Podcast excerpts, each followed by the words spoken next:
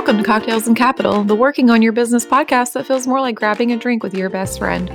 I'm your host, Sarah Tatum, that best friend. I'm the owner of Tatum Accounting, where we invite our clients to take a vacation from their bookkeeping. In this podcast, I'm going to give it to you straight. Talking points and vague tips, we don't do that here. There's a bunch of noise out there in the entrepreneur community, especially when it relates to finances. And when you're trying to run your business, you just don't have time for that. And I know that you would rather be doing literally anything other than recording expenses and logging into your accounting software. So I'm bringing you practical advice without any of the fluff, just like your best friend would. So turn the volume up, grab your gin and tonic, and let's dive into this week's theme.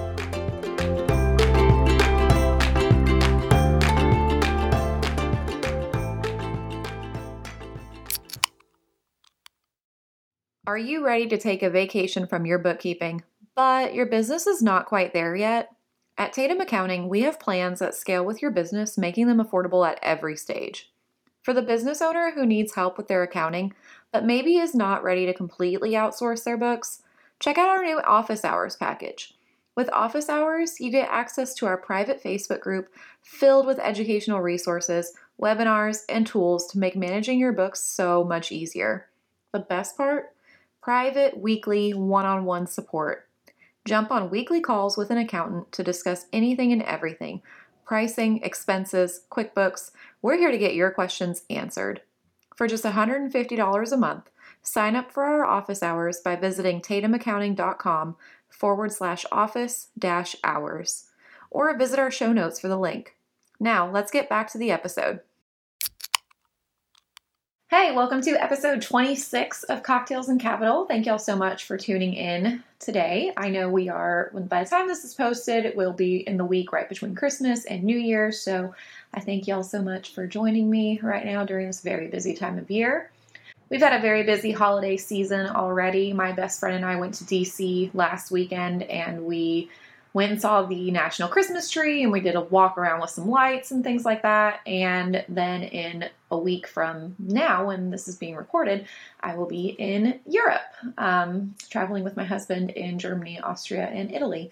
Um, and he is uh, currently overseas, and so we have this opportunity to kind of connect and get together and just enjoy the holidays together. So I'm super, super looking forward to that. And of course, like the holidays are a very expensive time of year. Um, and so this episode right now is just a little bit of a way that we are celebrating big for the holidays while also saving some money. Traveling to Europe is definitely not a cheap affair, as you could probably imagine, but we've done some things that have kind of made it a little bit more attainable for us and, you know, kept us within the budget for our own trip. So Today, I want to talk about some of the strategies that we've used to make this trip possible, to make all of our trips possible, because we travel a lot, and how I've done my holiday shopping while keeping in mind my own budget. So, we're going to dive right in. Um, this it is right between the biggest holidays of the year, so I'm going to keep this episode a little bit shorter than normal.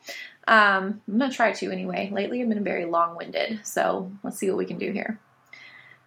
So, one of the biggest ways that we have been doing it up without uh, spending so much money is to use our points on our credit cards for everything.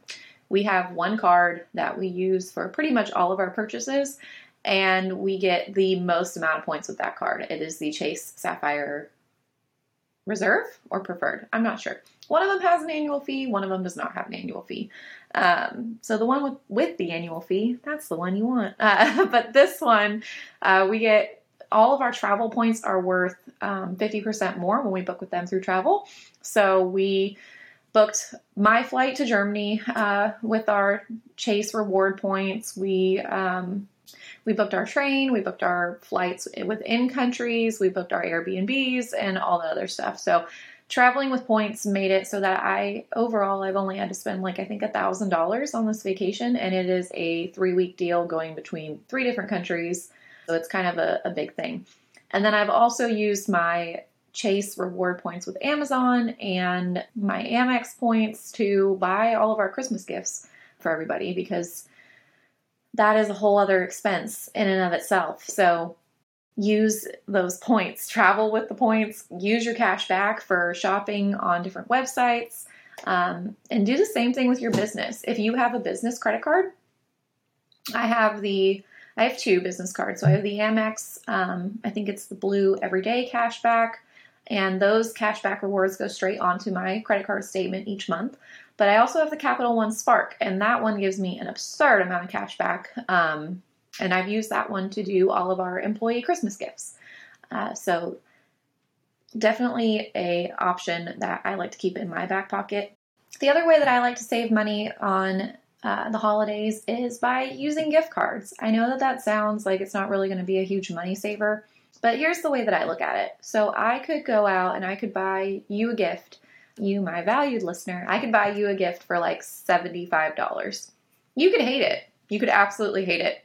However, if I got you a $50 gift card from that same store, or if I got you a $50 gift card from like a more nationwide retailer, you would be more than uh, likely to be able to find yourself something that you would actually enjoy versus something that I pick out for you. Now, I used to absolutely hate gift cards. So if you're anti gift card, I completely understand. But I will say this gift cards do not take as much time to purchase as a regular gift. People are able to find what they would rather have in their homes with a gift card versus what you think they would rather have. And so it's all around just sometimes a better option depending on the person that you're gift giving for than if you were to get them something more personal. The last thing we're going to talk about today, in the fact of saving money while doing your gift giving or doing your holiday trips or whatever, is to have boundaries on your gift giving. I know that the holiday season can be a very stressful time and it can feel really overwhelming the amount of people that you have to shop for. I totally get that. I used to shop for so many people. I spent way too much money on Christmas gifts. And at one point, my husband and I had a conversation and we just kind of decided that either the budget wasn't there or and or you can give the spirit of giving in um, many many different ways. It does not have to be in an actual gift. So we have reduced our gift giving uh, quite a bit. And at this point i give gifts to my clients i give gifts to my employees and to my immediate family and a very very select group of friends. But i used to do gift cards for like everybody, anybody that I knew would get a gift card, and that's uh, it's a bit excessive, um, and it's not the way to kind of run your budget and run your your finances internally. Um, and sometimes I think we get a little bit of guilt when we feel that we haven't given somebody something for that year. But just remember that there's so many other things you could do. You could give cookies, you could just you could just give well wishes. You can donate in the name of somebody, donate to a charity, and it doesn't have to be a ton of money. You just have to make the effort. And that's what Christmas is all about is it's the season, it's the joy, it is the effort we're all making to make each other's lives a little bit better. And also not just Christmas, but all of the December holidays. So that is really the biggest one for me that I want you guys to kind of take heart in and that is the boundaries on gift giving. So determine what those boundaries are for you and for your family and stick with them. And if people try to push on your boundaries, don't let them. Hold your boundaries strong in anything that you do. Um, huge lesson for me to learn. So I know it's not easy, but do your best. and then the last thing that I want to share with you guys is, and it's it's really not a money saver, but again, it's in the spirit of giving. I think if you want to make your own heart sing this season and you want to make somebody else's heart sing this season, shop small. Go to a vendor market, go to a, a farmer's market, find those people who are local to you who really, really want your support, who you could be their 10th order for the month, you could be their 10th order ever. And I know that that is just something that lights people up this time of year and it really, really helps them out. So think about your small local people when you're shopping this year and see if maybe the thing mm-hmm. you're looking for can be found around the corner from you.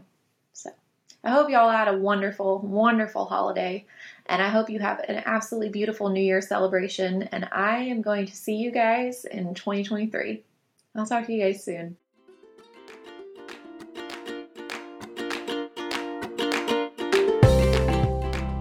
Thank you so much for listening. If you enjoyed today's episode, be sure to subscribe and follow Tatum Accounting on Instagram.